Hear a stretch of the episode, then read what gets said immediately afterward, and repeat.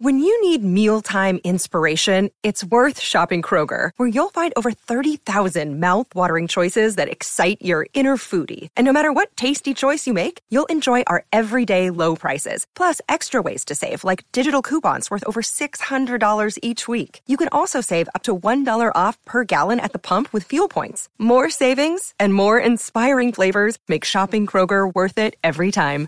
Kroger, fresh for everyone. Fuel restrictions apply say no to people who want you to be something that you're not. And be proud of the fact that you have the courage to say no. A lot of times when we try to get to a certain level, even our mom and dad will scratch their head. Well, no, mom and dad, look, this is what I owe to the people who I work with. Yeah, it might not look real good to you, but no, I can do it all.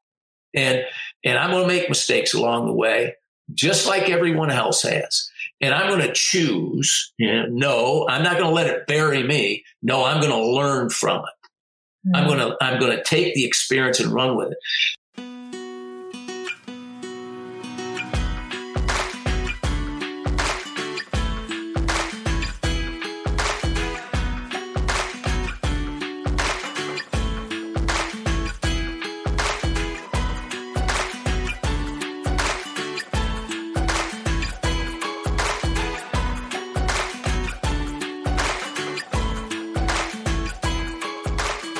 Welcome to That's a Hard No, the podcast about saying no and setting boundaries to help you become the authentic and empowered you that this world needs. I'm Heather Drago. And I'm Sarah Saunders. For those of you returning, thanks for sticking with us. We appreciate you and we're glad you're finding our content helpful. For those of you who are new, welcome and thanks for joining us. We're excited to have you here. Feel free to jump in with this episode, but be sure to go back and listen to our first episode to learn why we're here. A quick reminder while Sarah is a licensed professional clinical counselor, this podcast is in no way a replacement for one on one therapy with a mental health professional. If you are struggling with mental health issues, we welcome you on this journey but also invite you to seek out professional help. Go to this episode's page on our website and click the link to find a therapist near you. With that said, let's get started. Tony Legando has spent a lifetime in education. He taught fourth grade for over 40 years and was the head football coach for the Huron Tigers for 28 years. Is a member of the Ohio High School Football Coaches Association Hall of Fame. And currently, Tony is an accomplished motivational speaker and author. His first book entitled To Lead a Good Life has just been published, and he writes a column in several newspapers throughout North Central Ohio. Tony has been a big mentor in my life as well as my husband Justin's. For those of you that may not know, Justin lost his older sister Michelle in a tragic car accident when she was only 19 years old. Justin was 16 years old at the time and feeling incredibly lost. Tony swooped him up and played a life changing role for Justin during that painful time in his life. When I think of Tony, leader is one of the first things that come to mind. He leads his life and his truth in such an authentic and powerful way. He encourages others to do the same in their own lives. I am honored that Tony has taken the time out of his busy schedule to meet with us. And I'm so glad this conversation will be recorded because I know that I will want to listen to it over and over again. So get your hearts and your pens ready. This man is about to blow your mind. So, Tony, welcome, welcome, welcome. Thank you so much for being here with us today. Well, thank you. And thank you for the nice introduction. I appreciate it very much. Uh, you know, my life has been uh, something that I'm very proud of. We all have a rough start sometimes, which I did like anybody else, but uh, I'm proud of the result. I'm real proud of the result. Well, let's let's hear about that. I'm curious for those that aren't familiar with you. Tell us a little bit about yourself, how you got to where you are now. Well, it is a long journey, uh, but a good one. Uh, sometimes it's uh, not easy to get started. As I said, I come from a big family, and I think that's a positive. Uh, things weren't always easy for us. There's uh, I have eight uh, brothers and sisters. Uh, wow. My mom uh, battled mental illness uh, about as rough as it could get, and my dad was an amputee. Uh, so mm. those uh, I wouldn't want to go through again, but I see now that they, you know, I gathered a lot of strength from it. I think that adversity is going to do one of two things: it's either going to bury you, or it's going to make you stronger. Mm-hmm. And I- am proud to say that all of us, my brothers and sisters, have gone on. We've gotten our education. Uh, although my mom struggled, she I can't imagine having a greater mother than that. And we all look for role models. We all look for mentors. Uh, I certainly had two of the best that you can have. And as all I've tried to do in my life is impart what I've learned from them. Uh, it hasn't always been with words; it's been more with actions. And I think we all know that uh, that's where you get the best leadership from. Uh, I went on to, uh, after high school in Huron, uh, I went on to uh, college at Ashland University where I got my degree in education. I switched after some student teaching. I got a chance to go into the classroom with fourth graders instead of high school uh, students and fell in love with it. Mm. to be honest with you, I got into education more to coach.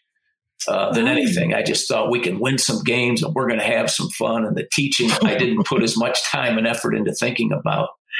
But once you start working with little guys, little girls, you know, 10 years old, and you find out they need what you have, how can you not fall in love with a job like that? And it changed gears. I love coaching. I don't think it's the greatest thing going. A lot of times people will say to me, well, you act like coaching is the most greatest thing in the world, you know, like it's the most important thing. And, and I think that's baloney. I don't think football is the greatest thing going. But I think working with young kids, both high school and elementary students, uh, who at a critical time in their life when the decisions they make can stay with them for a lifetime, uh, I think that's a real important job. I'm not sure there's many out there that are more important. And my tools to try to motivate were football and teaching. And it just mm-hmm. happens to be probably the only two things in life that I'm good at. Uh, and so, Tony, I'm I'm curious for a second. Like, do you remember what it was like when you were in fourth grade? Well, I do, and I think that's why I gravitated towards that age. Uh, I was this- I was so curious because I feel like sometimes we have a tendency to want to be for someone what we needed during that time. Yeah.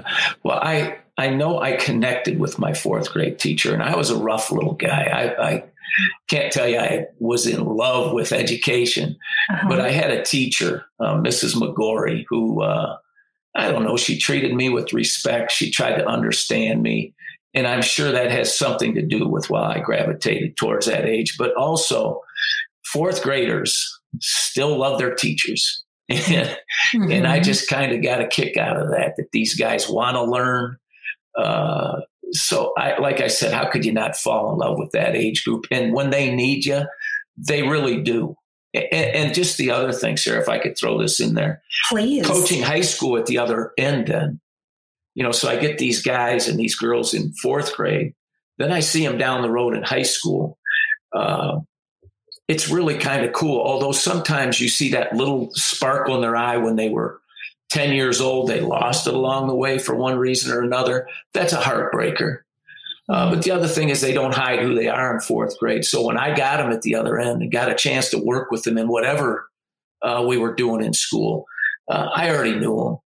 You know, by the time they're sophomores, they can hide who they are. Mm-hmm. Uh, I got them. I know how to motivate them. I know how to work with them and talk to them.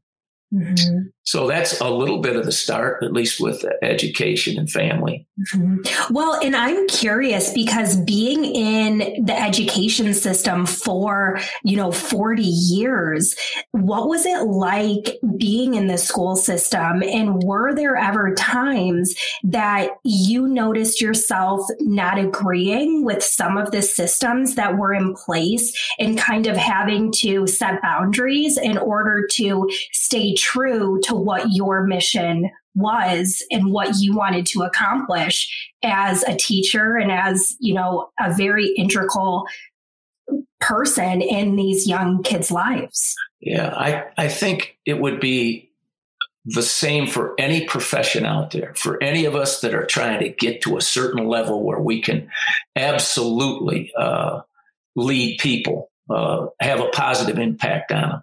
And that's to stay focused on what your dream is, stay focused on what you're responsible for. It didn't matter to me, and it took time to get to this point. Uh, what was going on around me, uh, what, what the teachers were saying in the hall, what the administrators were talking about, the different curriculum that came our way. I concentrated on the students who I taught. They're the ones who needed me teacher down the hall, the administrator in the office, they didn't need me. You know, I mean, I was there and all that. Sometimes I did help out. I don't want to act like I got into a shell and never came out. But if any of us really want to reach a goal, we have to focus on what it is we're trying to accomplish. When you got a little 10 year old looking at you and they need your help or they need you to help them with whatever it is their challenge is, whether it be spelling or something tragic at home. Why would you focus on anything other than that? And then uh, I think they feed off of that. I think they respond to that. And the other things will take care of themselves. Uh, I also learned that if you get up early enough in the morning, you can prepare for anything that comes your way. So I just refuse to back down from anything other than it's my focus. It's my dreams. It's what I want to accomplish. And I'm not letting anything around me get in the way. And I learned that at home, you know, with my mom's struggles. We focused on her. All of us had a little job to do. I wish I would have been there more, but all of us have a job to do. We all have a little guilt complex along the way. And with my dad, who, uh, you know, he struggled to be able to walk. Uh, you know, I know what it's like to be a little hungry. Uh, I know what it's like to have to wait your turn. And those are all good lessons that, if, like I said, if we can take those into the classroom, into business, into our families, come on, it's got to work out better for you. But you can't let anybody stifle your talents, kill your dreams. It's it's our own choice. I don't have to listen to the guy down the street. Mm-hmm. I'm going to focus on what I have to accomplish. And Heather, I can't help but think like you know, you've shared in previous episodes that, you know, you had a tough childhood as well. Yeah. I mean, I was raised by a single mom and a grandmother. My father wasn't around. We lived um, in what could easily be called a slum for my first 10 years. Um, there were times when we didn't have food and people had to show up at our door with food or you know i was a free clinic kid. I didn't go to the dentist till i was the first for the first time until i was 12 um, and my mother's brother was severely mentally ill. He had was he was a paranoid schizophrenic. And so that was always a dynamic in my family. So when i say we were raised i was raised in chaos yeah it, it's tough. And but it makes you stronger. You know i and i went through a lot of really bad experiences but um you know there's this balance of strength and fragility of learning to process it. So you know i've had my my moments of depression and having to go get help with a therapist but but on the whole what i've learned is it's i can get through anything. And it's made me a more compassionate person. You know i just there's that saying of you know you shouldn't worry what's in someone else's rice bowl unless you're checking to make sure they have enough. Um, you know i think about that. I think about people who are hungry right now and and you know so we're trying to do our part to help and yeah you, you i understand what you're saying about focus. You have to focus on what what you're um, what's before you, what you're really trying to accomplish, and know that you can get through it and just kind of stick to your guns and do it. Um, but also, you can bring that compassion to your leadership. Um, you telling the story, Tony, of having these little um, fourth graders and then seeing them again in high school reminds me of uh, a, a, teacher my daughter had. So she was a, a kid who struggled and in fourth grade was getting really bullied she was the odd kid with glasses and curly hair and didn't kind of she had a little bit of ADHD going on and you know struggled a little bit. So she had this great art teacher named Will Wilson fantastic art teacher and she just loved him. And then she went to high school and he was her high school art teacher. And and by then she was sort of coming out of her shell a little bit, figuring out who she was. And he just embraced that so much, you know, and she came out and she just was who she was. And he just accepted her and celebrated her and helped form her. And now she's this successful art student, you know, and, and I think those opportunities, those those 10 year olds are coming into the cusp of those horrible tween years. Mm-hmm. you have such a chance to mold their character, you know, and then catch them on the other side and and then help kind of ease them into adulthood. I think what a wonderful opportunity you have to to do that. Yeah. Um, you know, listening to you and the challenges you've had and to see where you're at, you have your own business uh, boy, I feel like I know you. You know what I mean? When you can share yeah. what you've been through, you know, yeah. as much as you can, um, I think other people pick up on that. And you can, uh, you know, I feel like I was born with a silver spoon in my mouth. You could say, geez, you came from some tough times. Yeah, that's the silver spoon that, uh, mm-hmm. you know, and like you said, if you can share that as a leader, and I think a natural passion comes out of that that oh, yeah. I, I, feel like I can do anything. Absolutely. Maybe, maybe I have trouble yeah. hanging a picture in my house, but you know what I'm saying. well, I feel like I, I, can do anything. I think yeah. that that is like the beautiful piece is, you know, that vulnerability and that authenticity of, and what I really do in the therapeutic setting is I help people understand your history explains you, but it doesn't define you. And right. that our life our life is like a book there are so many chapters to our story some of these chapters have dust on them we don't want to open them back up some of them we don't mind reading over and over but mm-hmm. each chapter has served us for exactly the reason we're here today. And then the most beautiful part of it is that the pen is in your hand and you get to decide what you want these next chapters to look like. Well, that's that's well spoken and that's true. I think you know, what is it that backs us away from the dreams we had when we were 10 years old? Mm. And you got to somehow keep your eye on that vision. I know I hear you sometimes talk about the guilt of I should be doing this, this, or this. And I think we all got to sort through. Mm-hmm. Sure. We all have to sort through those things, but we have gifts, uh, you know, and I can say that without sounding conceited because I've been at it long enough that I have received the fruits of those gifts. But wouldn't it be a shame if we back down for any reason and not shared the gift that we have. Mm. That's not acceptable. There's too many people that need what we have to offer. And if we focus on anything else, we're giving up on our dream and those people that need us.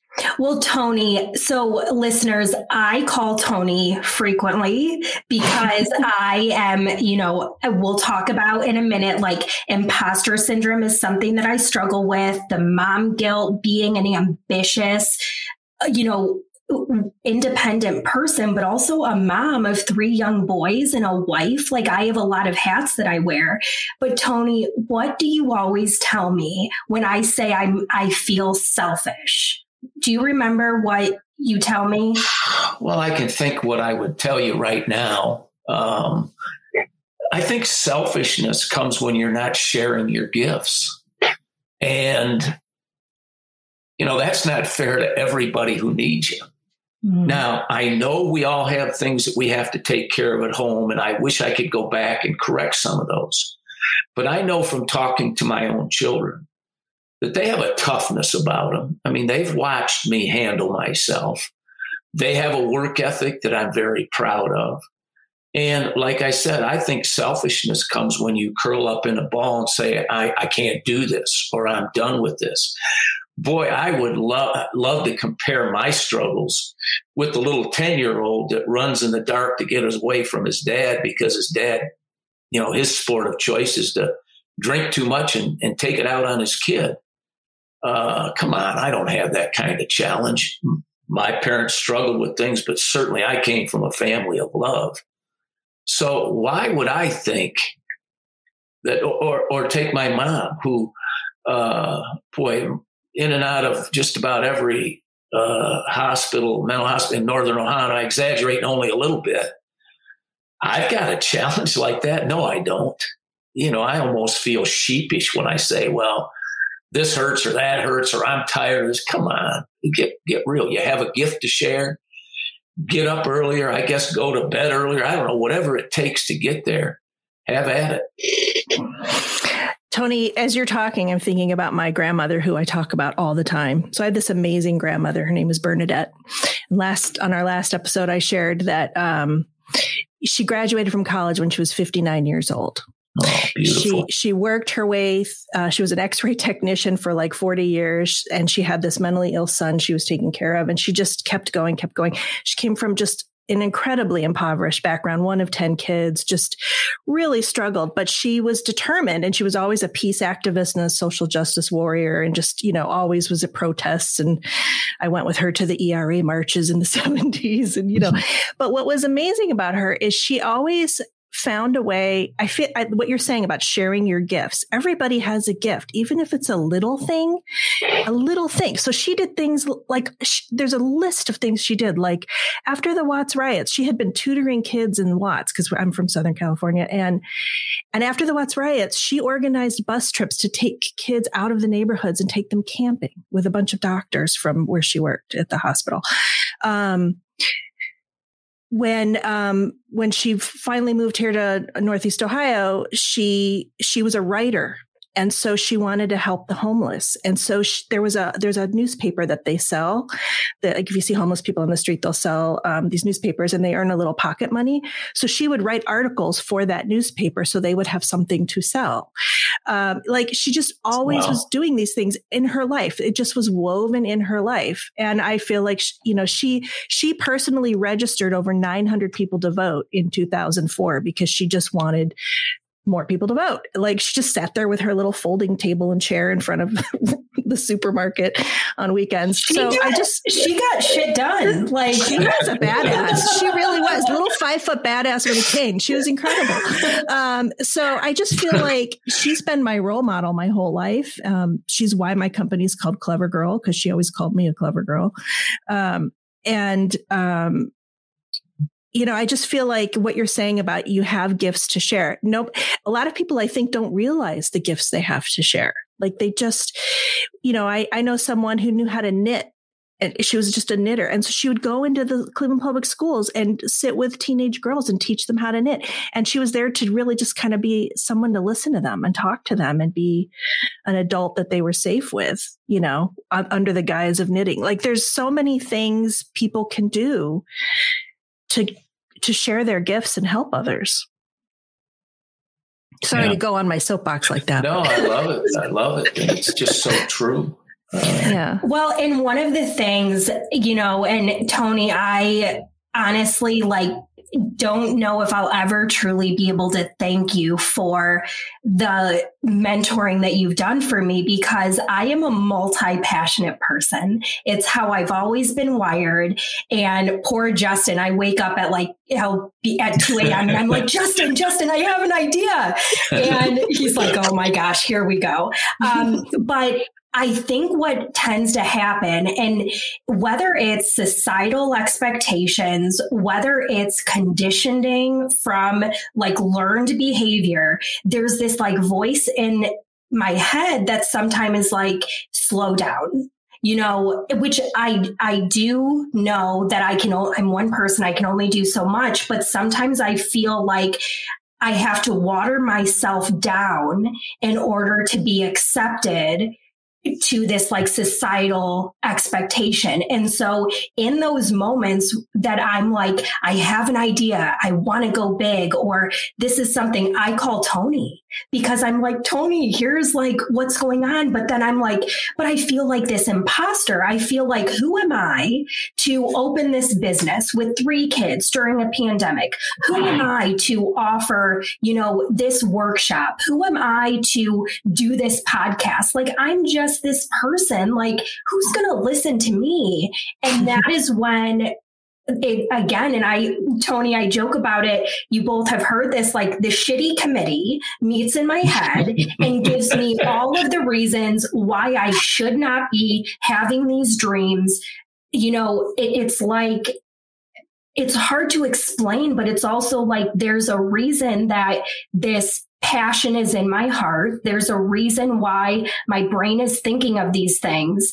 And Tony, you have just helped me so much overcome. I'm still a work in progress, but help me overcome the imposter syndrome. And I'm curious if you could kind of, you know, share a little bit about what advice you would give to those dealing with the imposter syndrome or trying to water themselves down?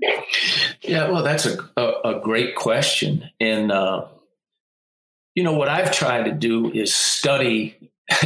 you know, you get up early every morning. I'm still doing that after all these years, but study great people. I, I mean, I have a bookshelf full of successful leaders. I, I don't think there's one of them in there that hasn't been through a real life struggle. I think that's where we draw the the passion from and the desire from. But uh, you know, I have had the luxury now of being in it long enough and seeing the results that boy there's a motivator. When you start out like you are now you might not be getting immediate feedback or long range feedback. I know right now in my heart that i did enough with the people who i taught and coached that i know what i'm talking about. The doubt has been removed I had the same doubt getting started. Like, this is crazy. Who am I that thinks I can do this, this, or this? Well, uh, there's probably not a day that goes by that I don't get some reward for what I've done in my profession. And some reward, obviously, for what I've done with family. Okay. So I know that my mission was the right one. I affected enough people. I can, I can see it. I can feel it. It's out there. I can touch it with an email or whatever. So I think if you can keep that vision strong that I have this gift, like I say, I really feel I have a responsibility to battle anything out there that's trying to take me away from it because this is the gift that I've been given. Uh, and I have uh, you know, you talk about mentors. We all have them. We all have to lean on them. We all get those feelings. I mean, I love it when I read about this great coach who we see on TV. Pick up his book and read it. I swear to you, he has the same doubts along the way that you and I have. Mm-hmm. I mean, it's good to hear that mm-hmm. these people that you think are so tough and so well directed and can perform so well in the toughest of times, yet they've had the same doubts that we've had. So uh, I don't know, dig in and it makes it all more worthwhile. But like I said, the guilt should come from you have a talent and something is making you back away. Don't let that happen. Now, saying that, still got to take care of family and kids and everything that we're put on this earth for. But you can do it all. I mean, I really think you can do it all. And why wouldn't you try to? Because the result is such a powerful feeling. When I see a girl who struggled in school for all the wrong reasons, and I see that she is now a teacher, whoa, you don't think that can motivate you for a while? Or a young man who you have coached along the way, like you said, your husband, who was struggling when I came along. You know, and just a little one liner said, Boy, I love to work with you out on that football field. We could have some fun and then see where that's taken him from. to where he's at now. Are you kidding me? You think I'm going to back away from any challenge? Justin Saunders deserved me to stay focused on a guy like that. I don't know. That's the way I feel. And I'm, I know the results are there. So the guilt complex, easy for me to say, put it away. You got a gift. Use it. Don't let anybody tell you no. Nobody. I get going there. I probably scare you two to death. It, like, I, like I love I, it. I love it. Like I said in the beginning, I'm so glad this conversation's recorded because I will be like listening to this over and over. I think one of the things too that I've always loved about your story is above everything, it's about connection. And when Justin talks about his high school football team. And I know a lot of, you know, guys out there reminisce about, you know, high school and, you know, things like that. But like when he talks about it, he talks about it as though it was a family. And that connection. And I'm curious for you, like as a coach and the role that you played as a coach with this goal of kind of creating this like family bond in your teams like can you share a little bit about that yeah i think i realized early on that winning a football game didn't satisfy the needs that i had uh, I used to tell our guys all the time half the teams in the country, half the high school teams in the country are going to get beat tonight. The other half are going to win. I don't know. There has to be more to it than that. You get 70 guys together on your varsity football team, and is all you can accomplish is to win a few football games? Come on. That's weak. So we worked in the community. You know, if one of our ball players needed something, we were there. Not a perfect world. We didn't always answer the bell, but we sure worked on it. And probably one of the greatest things I did in coaching, and I don't want to get off, the, but but I think this is important, uh, was to have each kid come to my house for a forty-five minute talk, just one on one. Take yourself back to high school and think I'm going to sit with my coach or my teacher for forty-five minutes. You can't hide. I want to know you. I want to know what makes you tick. I want you to know me. I want you to know that you are in this for more than the reason of just winning a football game. That's that's beautiful. That's kind of the team goal. You know, that's why we get together. But there's so much more to offer. And I think they saw that. It's what I demanded. We are going to support. We had probably the first youth program. I'm talking fourth, fifth, and sixth graders in the state of Ohio for football. We didn't bring them in just to teach them how to run over some, you know, quick drills, some agility drill bags. We brought them in to start planting the seed now that we're developing a team. You want to be a part of it. You represent. I think individuals are great. I love individuals. We all do. We get a kick out of them. Got their hair a little different. They got this. They got. But when we get together, we are a team. We are a family. And you got to put your individual needs aside unless it's, you know, you and I in a one on one or whatever, or the team helping the team. But you got to be a part of this. And that, another thing I tell them, if you think that, you know, when I'm 55, 60 years old, that it's a big thrill to get on a school bus and drive 30 miles down the road to winning it, that's not what it's about. It's about using that tool you talked about to positively affect the young men or young women that you work with. Got to do it. There are no excuses not to, mm-hmm. uh, in my mind, because the gift is real. Well, and I love what you're sharing. And as like a relationship therapist and as a family therapist, families are a team. And I try and really reiterate this to families and identify that like each person in the family plays a significant role.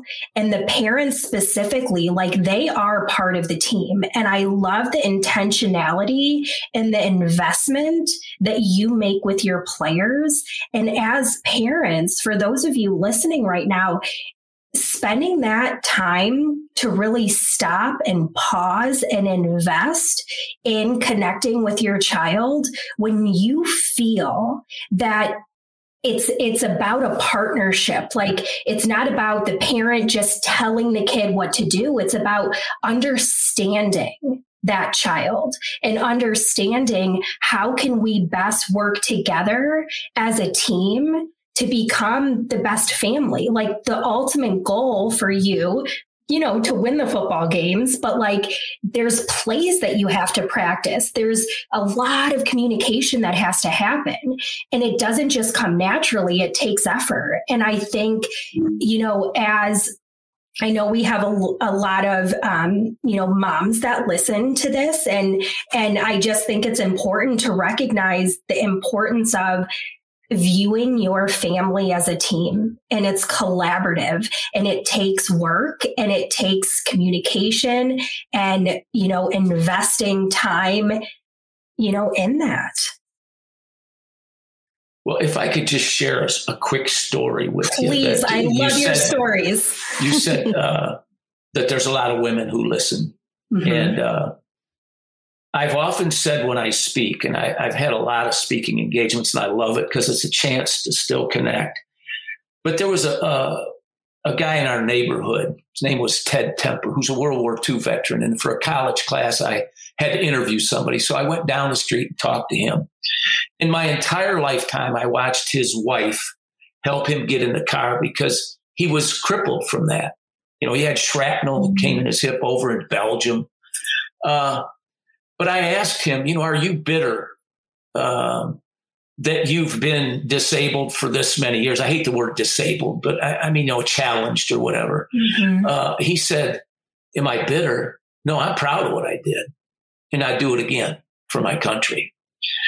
But I asked him, when you were laying on the battlefield, what went through your mind?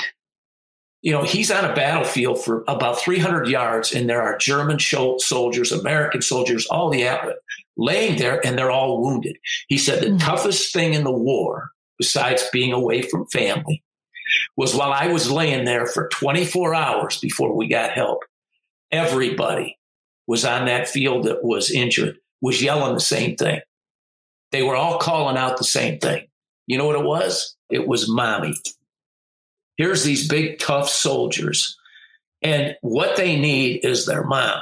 Now, if that doesn't motivate you to be I'm crying. more a yeah. part of your family yeah. and to try to positively influence. I mean, that guy, when he said that, when I go out and speak, you guys, I mean, I tell that story because I think America's in a lot of trouble unless moms uh, can be a vital part of where we have to go. And I know that's what their goal is, but I wonder if they really realize that the what a man needs, what another woman is their mom.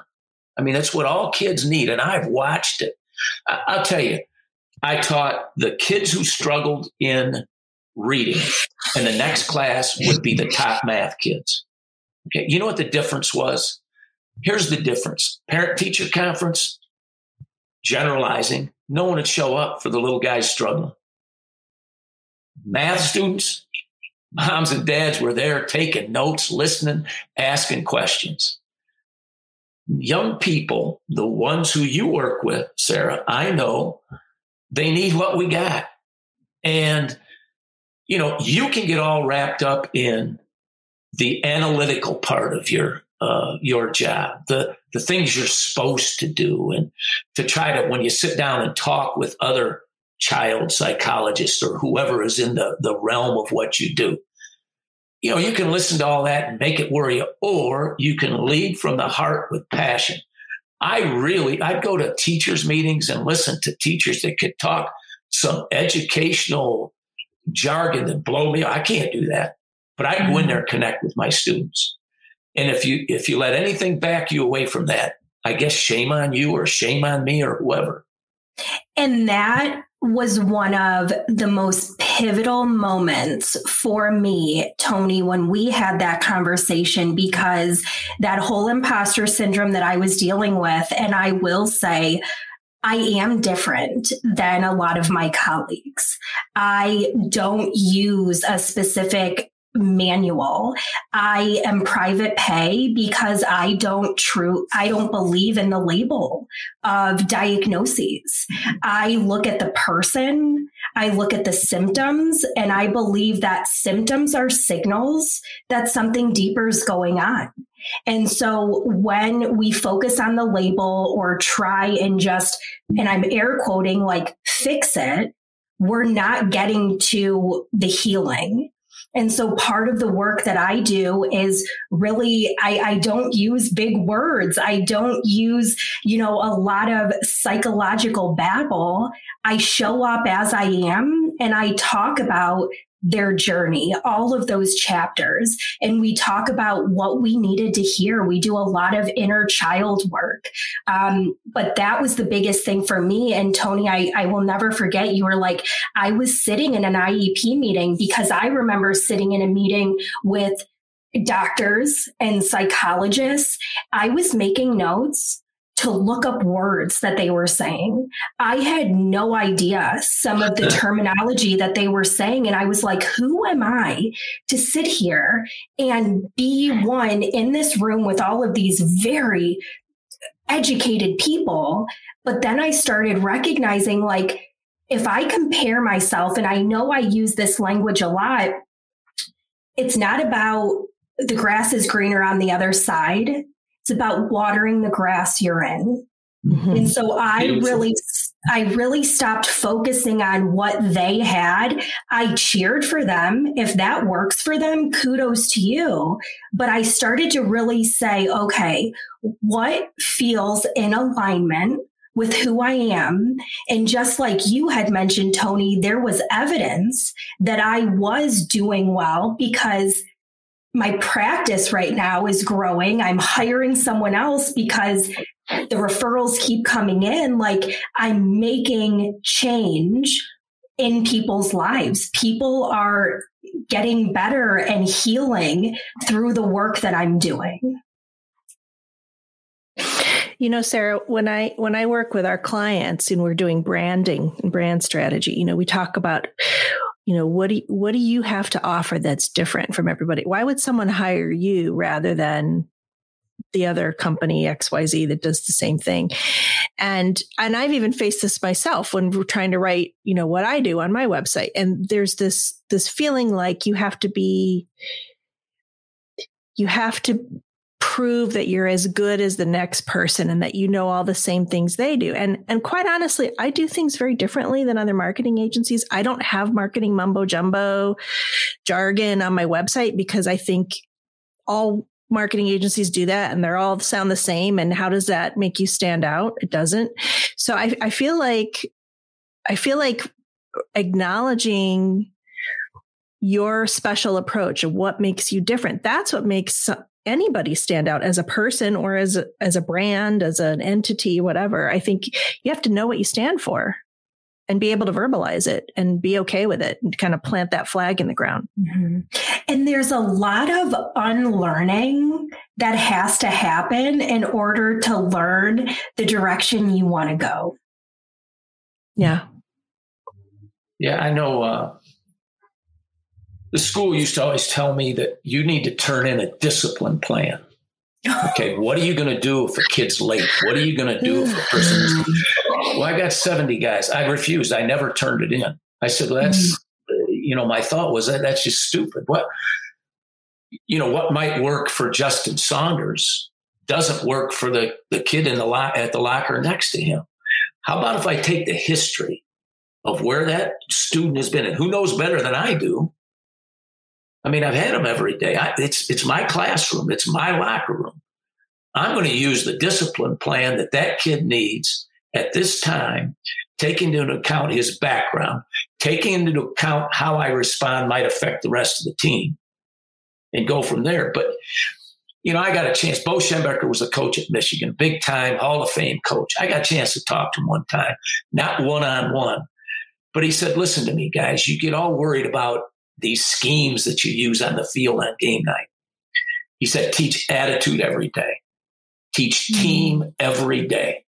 And he's, and, you know, we say, he says, no, look at me. That's what you have to do. It's not about all the other things. It's about how you bring them together. Sarah, those young people you sit in the room with all the time, tell me real quick, who knows them better than you do other than their parents? Nobody. So why would you pick up a book? I think picking up a book and reading what someone else has done, that gives us a background to work from. But a lot of it isn't you. That's not your approach. What are you going to change who you are? I'll tell you one thing kids are smart about. They know fake when they see it right now. You mm-hmm. can't fool them about that. You can fool them about where's your homework and all this kind of, you know, you, you cannot fool them about passion in someone's eyes. Mm-hmm. And to be honest with you, I know both of you when you talk, it's not what you're saying that mesmerizes me or that, that, you know, clues me in. It's the passion you have when you say it. Some people can say the same things you're saying, but it's like it's out of a book. That's not you. I want to know what's you so I can draw the conclusions as to what you're saying has some validity, has some backbone to it. Mm-hmm. And one of the the things I love the most is when we first get on a on a call, Tony and uh, listeners. I I really want you to think about how you do this in your own life. How are you? Is like the most loaded question. And Tony, you would you would say, Sarah, how are you? And I'd be like, I'm okay. And you would always say, Sarah, how are you really? And I think it's just taking that extra step when people, I feel like we've been conditioned to kind of be like, oh, I'm fine. I'm mm-hmm. good, mm-hmm. you know? And it's like, but how are you really? Like getting to that deeper connection and allowing yourself to be vulnerable and allowing yourself to accept you're allowed to have bad days. And just because you have a bad day doesn't mean that you're still not grateful. I like to, you know, really help people understand like you can be overwhelmed and grateful. You can be you know, happy and frustrated, like those feelings can coexist. It doesn't have to be rigid. It doesn't have to be black and white. If we can live more in that gray area and just like acceptance it, and, and just that connection, it makes such a difference in our relationships. Well, I don't have any doubt about that. My, you know, what we ask the people who we work with, the people who we lead, what we ask from them, we have to deliver too. You know, we know they're all struggling with something. All right. But we are too. I mean, to, to think that we're not going to get up every morning and have a thousand doubts is, is, ridiculous. But can you get through them? You know, when I go speak, uh, you guys, I don't, uh, I don't motivate people. I, I think the stories that I have to tell about people who I have worked with, that's the motivator. I mean, how fortunate can you be that you see a, a kid whose dad passes away in a motorcycle accident real early in the morning? You get a call from mom. Hey, uh, coach, I lost my husband my son's up at the Marine recruiting uh, office up in Cleveland. Can you go let him know that? Uh, I don't want to be a leader now. You know, I, I don't want to go up and tell that kid he lost his dad, but you got to do it. Doesn't matter what struggles you're having at home right now. You know, you got to put everything aside. So I think we have to use our background, use the beliefs we have in ourselves have been taught from when we were little. And you got to go after it. You, there aren't any excuses. And then once you've gotten through that, when I had to drive to Cleveland and sit down with that kid and tell him, and today I see him as uh, the assistant principal at Huron High School. Huh. you don't think that makes you feel like a million dollars? There's motivation out there. You got to find it. A lot of times it's in your own heart. A lot of times it's in someone else's heart. But if you use some, you know, college book to try to find it, you're not going to find passion in there. You're not going to find it anywhere but within yourself. So you have to be observant. I mean, it's reading, had, reading between the lines. Uh, Perfect. Perfect. And then how you interpret it mm-hmm. is going to be, I mean, they used to tell me, here's the way we want you to teach it. Oh, okay, I'm listening. But when I get in my classroom, that doesn't work with my personality. That mm-hmm. doesn't work with my presentation. I'll teach a kid what a verb is, okay, in my own way because I can express it in a different way. I don't know, makes sense to me. One one hundred percent, and I think you know, kind of circling back to what I had shared about you know all of the things that I was taught in grad school and the way that these you know successful psychologists and doctors were doing things like it just wasn't my style. And I felt like, what's wrong with me that I am not able to regurgitate these things? Like, school never came easy for me, but I worked hard. I have always put the effort in. I've always asked the questions, but it's not something that naturally, you know, test taking that was that was really difficult. Grad school was was hard, but I knew the greater goal on the other side. And then deciding to open my own practice, I got it, it, felt again that imposter syndrome was constantly coming up, but it was like the first time that I felt free to mm-hmm. offer the services that I knew people needed. Yeah, I, I don't know that either one of you or even me are successful uh, like in marketing because everybody else is doing that. Aren't isn't everybody in marketing looking for a different approach? I mean, people that call someone to market for them. Yeah. I'm not looking for what everybody else has got. That's not going to get me to the table. Right. Or with what you do. You think a parent wants to sit and listen to you, Sarah, regurgitate what you read somewhere? No, they want you to look them in the eye with passion and say, here's what I think because of what I've learned, because of what I know about your son or daughter, because of what experience has taught me. In marketing, yeah, I can give you what every other company in the world has. It's not going to separate you from everybody. And right. a marketer from outside your profession can look and say, I don't know. Well, yeah, but this is my passion. This is what I believe in, and this is what's getting me there. I mean, correct me if I'm wrong, but it seems so simple to me. Now, the concept is simple to follow through with it. It ain't so simple. You know, you got to have the courage. You got to be able to get up in people's faces if it's what it takes. You I look do back now, yeah, on what I said to administrators at certain times because this is my program and I'm not doing it the way that's going to make you comfortable as far as, you know, not, not being uh, because I don't have the courage to step across the line and handle things the way they should instead of the way it looks to everybody. That's not going to get. And then the other thing is, so your business falls apart because you're slowly dying a slow death because you're not bringing the passion with it. You're too worried about, you know, A, B, and C from some worn out college book that they passed out. Uh, that's, do you know, one of the greatest teachers I ever saw was one of the worst students I ever saw. I'm teaching in school and I see this gal who's about my age, who's about 10, 15 years older than anybody else because she got late. And I saw her come in. I'm thinking, whoa, she's going to teach. This was the craziest girl you ever wanted to run into. At lunchtime, I say to her cooperating teacher, hey, how's she doing?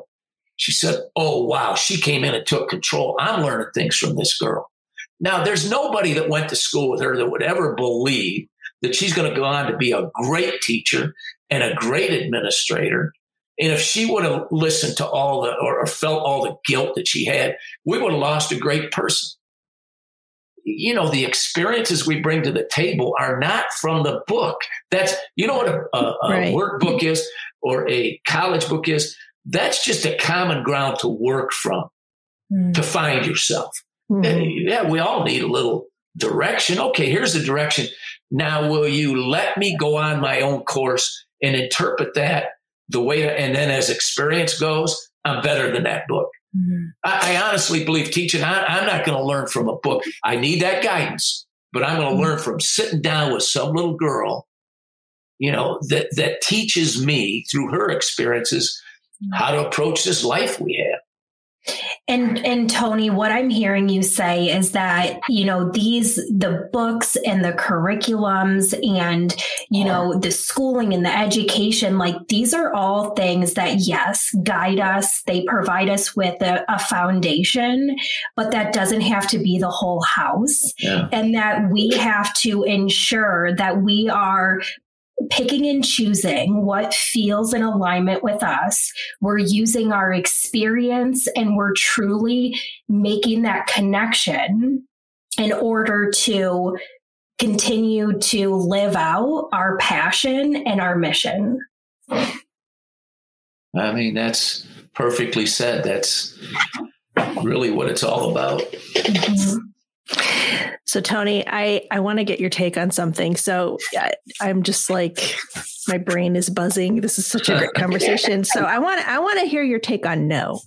So as a teacher, as a mentor, how have you woven in boundaries and learning to say no eh, into what you teach your children? How how has that affected, you know, when you're trying to build character and you know team like where has no factored in well i don't know if i understand correctly i i've always tried to teach the kids who i've taught and coached uh you know, no isn't an option. I, and I'm not talking about moral or anything like that. It's anyone mm-hmm. that tries to uh, tell you that you can't read you know, that, that mm-hmm. someone's trying to beat you down because you're not reading at the level everybody else is.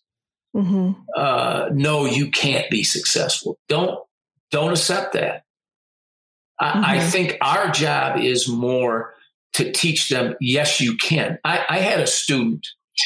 I, I had a special reading program that I taught just for a year at the junior high level. They wanted to get a for the kids that struggle, reading programs started, and it's hard to pull a kid out of class because they feel different. They thought, well, let's bring the coach over, and maybe they'll think that's cool. But I sat the young man down. This is one of the toughest kids. I mean, he got a tattoo. He's in eighth grade. He's got the spiked hair. I mean, this is a big, strong kid. So uh, I sit him down. I realize he can't read. He's at a third grade level, and you know how tough that is for a mm. kid. And uh, so I took him back and we started reading third grade books and he'd answer the questions. And I gave him a little test. He got a 100 on it, yeah, 3rd mm-hmm. grade level. I, I look in this big tough guy, he's emotional. I said, What's the matter? He goes, I've never gotten an A before. Mm-hmm. Why has someone wow. said no to him that you can't do this? Mm-hmm. No, you're not a good student. No, sit in the back of the room. No, well, I don't know. It, it doesn't seem well, and Tony, what I'm hearing you say, and you kind of touched on it before, like you were saying no to the system of, you know, this disciplinary, you know, track, right? Like yeah. you were not going, that was your hard no. You're like, no, I'm not going to, you know, have this disciplined plan of action for someone who's late i'm going to i'm choosing to say yes to connection and talking with them. I'm also hearing you say i said no i'm not going to fail this kid or like i'm going to meet with him. So I'm curious, and uh, you know what Heather's alluding to, and you know the idea of our podcast is setting boundaries and saying no to live out your authentic mission and your purpose. So, what have been boundaries or no's you've had to say to society, to systems, in order to integrate the importance of that personal development and personal growth?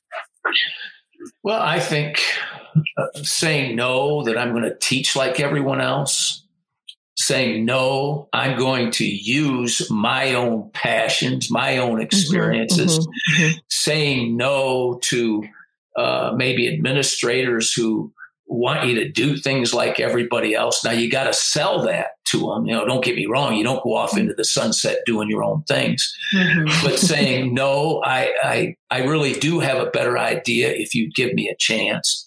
Uh, saying no to someone that thinks you can't teach elementary school and coach varsity football. You're not even in the same building with them saying no to a young man. We are not going to bend to your social needs when we have a team that we have to stay with. St- saying no can be the, the toughest thing, but it's the one, like you said earlier, that frees you up. No, I'm not doing it that way. Now, again, you have to stay within the parameters of what we've all set in society. Mm-hmm. But no, I, am not going to walk this thin line because somebody said it who you don't even know. Somebody mm-hmm. set that narrow and, and says, well, no one's allowed to fall off that. Well, had I not fallen off of it 40 years ago, I'm not talking to you guys right now. Mm. Uh, it, it, say no to people who want you to be something that you're not and be proud of the fact that you have the courage to say no. A lot of times when we try to get to a certain level, even our mom and dad will scratch their head. Well, no, mom and dad, look, this is what I owe to the people who I work with. Yeah, it might not look real good to you, but no, I can do it all. And, and I'm going to make mistakes along the way, just like everyone else has and I'm going to choose. You know, no, I'm not going to let it bury me. No, I'm going to learn from it. Mm-hmm. I'm going to I'm going to take the experience and run with it. Uh, don't don't say no about anything that you know fits, that you know that you believe in, that you know can make a difference. Mm-hmm. I, I know when I speak to other coaches, they scratch their head and they say, "How are you getting?" I would have a nine o'clock curfew all right. For high school kids, you got to be home by nine in the season. All right. Coaches from all over would say, well, you're going to lose your football team. Okay. Well, no, I'm not changing because I've watched it work, not, not just to be stubborn. You know, if, if there's something that I've attacked or pursued that I know isn't right, well, now come on. Now you're hurting someone else. It's okay to say, yeah, I kind of took the wrong path. You know, I shouldn't have said no on this one. But I, I don't want, you know, when I taught, I don't want anybody to say, Hey, Justin Saunders, you haven't been out for football for a while. Nah, you can't do this. Mm. Well, well, then, then we lost what he had to offer. Mm-hmm. So you have to say no to a lot of things. And I think the big ones come from within ourselves mm-hmm. or within our family that say, well, well, you know, my mom and dad didn't have the same vision I had. Mm-hmm. They don't have the same passion I have. They didn't have that little girl who was dropped off at the mall. All right, listen to me on this. Dropped off at the mall by her mom and dad, and they never came back to get them. They never. Now, I know how to handle that because I've been through it. So I'm not going to say, you know, you know, I'm, I'm going to do it the right way. Don't tell me no, you can't sit the girl down and try to understand her. You know, supposed to keep them all in their desk and let's teach them all the same and let's give them the same curriculum. Baloney. Mm-hmm. No. Okay. Mm-hmm. I, I, need to do something here and I'm going to do it and come and get you need, me. You need to meet her where she's at. Uh, I, I don't know. There's a lot of things in life I don't know. Mm-hmm. But uh, you know, here, here's and here's something real simple. A lot of girls can come into, and I'm just going to focus on the girls for a minute because that's what I'm thinking about for this. They, I, I, never graded a paper that the student didn't stand next to me. We're going to do this together. It's you and me. Let's see how we can do this. Then you can say, "Hey, you've done beautiful. Keep it up." But the little guy or little girl that's struggling, Okay. Mm-hmm. You can say, Hey, you know what? Let me, let me do this with you again. Let's rework this. Mm-hmm. Let me help you this. And if we don't get it tomorrow, good. Then the next day we'll have it. But sometimes the girls that come up to you that look like they belonged in a fashion show. You know, they're neat, they're clean, their hair looks good. Then there's a little girl comes up. You know, she doesn't have the same clothes. She's got the hand me down. Can I tell you something just to say, you know what? Boy, you look better every day that you come into my classroom. I can't wait for it until tomorrow. Mm. You don't think that that's got a hold of that girl a little bit? Should do anything for you because nobody else is telling her that. They're probably making fun of her in the lunchroom or in the at recess or whatever. She feels like she's got a buddy there. You know, you, you think I was able to motivate her? She'd do anything I asked her to do and stay up late to get it done. So I've never read that in a book. You ever read that in a book somewhere that, hey, here's the way? Uh, it's just simple things to say, you know what, I can't wait till tomorrow because you look a little better every day. I so, am I'm like crying again. I don't know why I'm so emotional today. You just you get all of the emotions out of me, Tony. And all I keep thinking is I would pay big money to have my boys in your classroom. um, I do I I want to just real quick your book to lead yeah. a good life. Can you tell us, you know, just give us a snapshot of the book, give us a little taste of it and what got you to write it? Yeah, well, in the, in the off season, I would sit down a lot and just take notes and write about students or ball players who I have coached or I'd write little stories about them to share you know, with students, to share with parents, to share with fellow teachers, to share with fellow coaches. And I looked and I thought, wow, I, I got a like a nice list of little stories here about my family, about my neighborhood, about the Justin Saunders of this world. I mean, I could write a beautiful story about that kid, couldn't you? Mm-hmm. So I started to think, while I do this, it's it's inspiring me. You know, I'm getting a collection here of stories that have made a difference in my life. And by, you know, I wanted to inspire others because ball players used to say to me, Hey, coach, when you talk, don't use notes. We love it when you just go, just go with it. So, and it was always talking about, Oh, you guys think you're having it tough today. What about this little guy that's having it tough?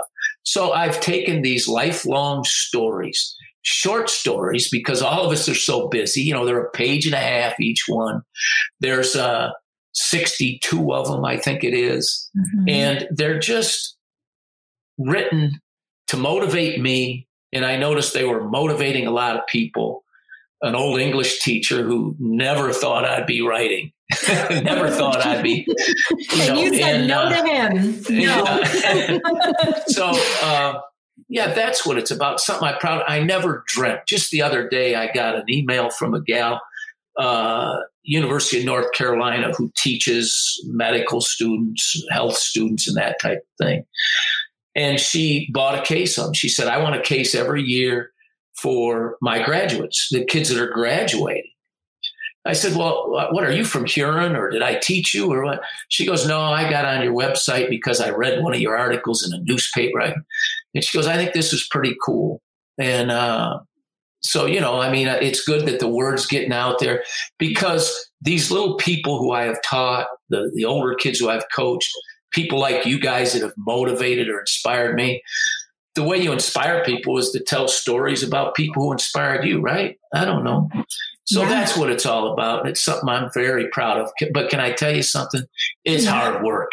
It's a lot of time and effort. But I'm glad I have something I can leave for my family and the kids and the who I've coached and taught. Thanks well, for asking. And, well, and I think that that's a really a pivotal piece too to acknowledge is that sometimes people only see the final product, mm-hmm. they, and they don't realize like the blood, the sweat, the tears, the mistakes, you know, oh. how long it's taken, and so if you do start to notice that comparison, it's important to recognize like we it's taken a long time to get to the point that we're at where can people find your book uh, I, you know, any Amazon.com and type in Tony Legando. Okay. Uh, it'll pop up, and there's other like I think it's Barnes and Noble, and I, I don't know. I'm not a good marketing person. you know, what's your I, website? Uh, TonyLegando.com. Okay. Tony Right. Can, can, I throw this in, or are we running out of time? Absolutely. All the time in the world. Here's the problem with my book. Okay. I want something that relates to young, like like ten year olds, and this can if you sit down and direct them. I notice some of the kids in my class are reading it, and that just thrills me. They look at me sometimes, think, "God, that guy wrote that book. I can't believe that." but what I'm in the process of now is taking these stories, you're going to smile when I see this, and turn them into fables. Okay, like like mm-hmm. today's fables. And I happened to stumble upon a, a, gal by the name of Beth Sage, who I coached her son, because if you write a children's book, you better have some good illustrations. Yeah. So I sent her a couple of them, and oh my god, I had no idea she was this good. But but it just thrills me that I'm putting together something. I got 31 of them done right now. And that's all I'm going because little guys and gals don't want to. So now wow. it's a matter of waiting for her to illustrate them, and that takes a lot of time.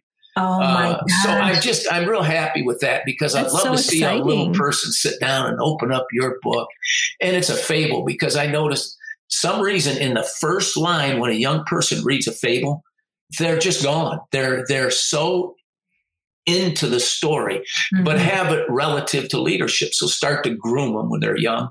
Like I used to groom our little football players when they were yeah. young to teach yeah. them how to do team. You guys are probably falling asleep. All your listeners oh are out there gosh, falling asleep right now. And not at, not all. at all. And, and Tony, I feel like again, and I keep saying this over and over, I'm so glad this is recorded because I know I'm going to keep listening and you have sprinkled in so many truth bombs, so much wisdom and knowledge. But we always like to ask our listeners towards the end if there is one piece of advice or golden nugget that you would like to leave to kind of tie up this episode with a pretty little bow, what would you like to share? Well, I, I think probably what we've talked quite a bit about is we all have a gift and you know it's it's not fair to back off from it because of any outside pressures. You got to figure out how to bust through it and stay on focus. Don't say no that to yourself that you can't do this because you can. It might be a bigger battle for you than someone else but i think that's going to bring you to the table with more passion I, I really, uh, you know, Woody Hayes once said the toughest job in America is to come back to your hometown and be the head coach. Don't do that. well, I don't know. I'm in the Ohio High School Hall of Fame. I was in a different building than 70 of the roughest kids in the hallway. Yeah, I did. It took me a little longer, maybe, than the guy that's in the hall all the time, but that wasn't me. I want to work with young people and still be able to coach. So I would say don't let anybody ever tell you you can't do something. Mm. Yeah, you can because I've watched people do it for a lifetime and they have inspired me to keep going. I think I still got a little passion, you know, for what what I do. Yeah, so a little. Yeah, yeah. well, I love it. I love it. Good yeah. thing you can't see me moving and my hands going the whole time because I get going because I just love it. Well, Tony, we cannot thank you enough for taking the time again out of your busy schedule. This is going to be an episode that that I just know is going to resonate and touch the lives of so many. Thank you so much for yes, sharing you. your gifts with us. And just one more time, anything that you want to plug, any other ways that our listeners can find you, your articles. Yeah, like I said, I get a little uh I don't know about marketing myself. I, I I'm proud of the book. I'm proud of chance to go out and speak because I do have a passion. I guess TonyLegando.com is what a marketer would tell me to do mm-hmm. right now. and read my where, book where to are lead your a good newspaper life. articles? Uh, like the Sandusky Register is owned by a certain company, and it's basically in through the Sandusky, Norwalk, Tiffin, I think Fremont area. Uh, okay. They're on my website. If you go in, oh, you great. can click, and those articles will come up. And Fantastic. Uh, it's just a chance again to inspire and motivate. Well, we'll be sure to link that in our show mm-hmm. notes that listeners can find you and visit your website and also uh, get access to your book. Thank you. I appreciate it. of course. What a great conversation. It's been so much fun. Well, you so guys, inspiring. Yeah. You guys bring out that passion. I mean, I uh, I appreciate that. You make uh, I, am sure you do with everybody, make people feel comfortable and they'll open up. And I just feel totally comfortable sharing what I have learned uh, with other people because you guys have given me the opportunity and I feel comfortable doing it. You guys are pretty cool. Well, thank you so much. Thanks. Yeah. And, and I'm sure you know there'll be a phone call from me here in the in the near future. Well, that's uh, I'm here because that's what I do. yes. Okay. All right. Well, thank you so much. Yes, All right. thank you so much. My pleasure. Special thanks to Rihanna Carusis of Collective Reach and the Social Distance Happy Hour podcast, who inspired and challenged us to start this podcast and helped us produce our first episode. Thanks also to our families and friends for all their encouragement and support, and to you, our listeners, for joining us on this adventure. That's a Hard No is a joint production of Clever Girl Marketing and Purposeful Growth and Wellness. Logo design by Angela Giaco of A Pink Sunset. You can find her at apinksunset.com. Music by G.G. Riggs. Until next time, thanks for listening. And remember, saying no isn't just okay. Saying no is the key to living an authentic, fulfilling life. So do it. Find your no, then say it unapologetically. That's a hard no.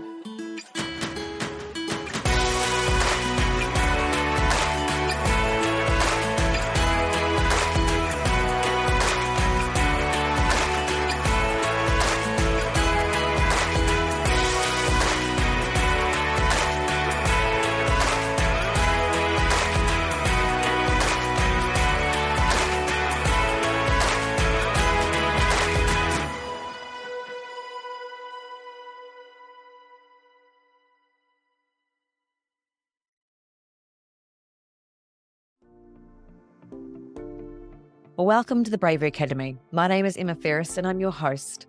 This podcast is crafted to share the stories of courageous individuals who've overcome adversity and found the courage to live their best lives. We'll explore the science of well-being, courage and connection, and interview top thought leaders, game changers, and survivors.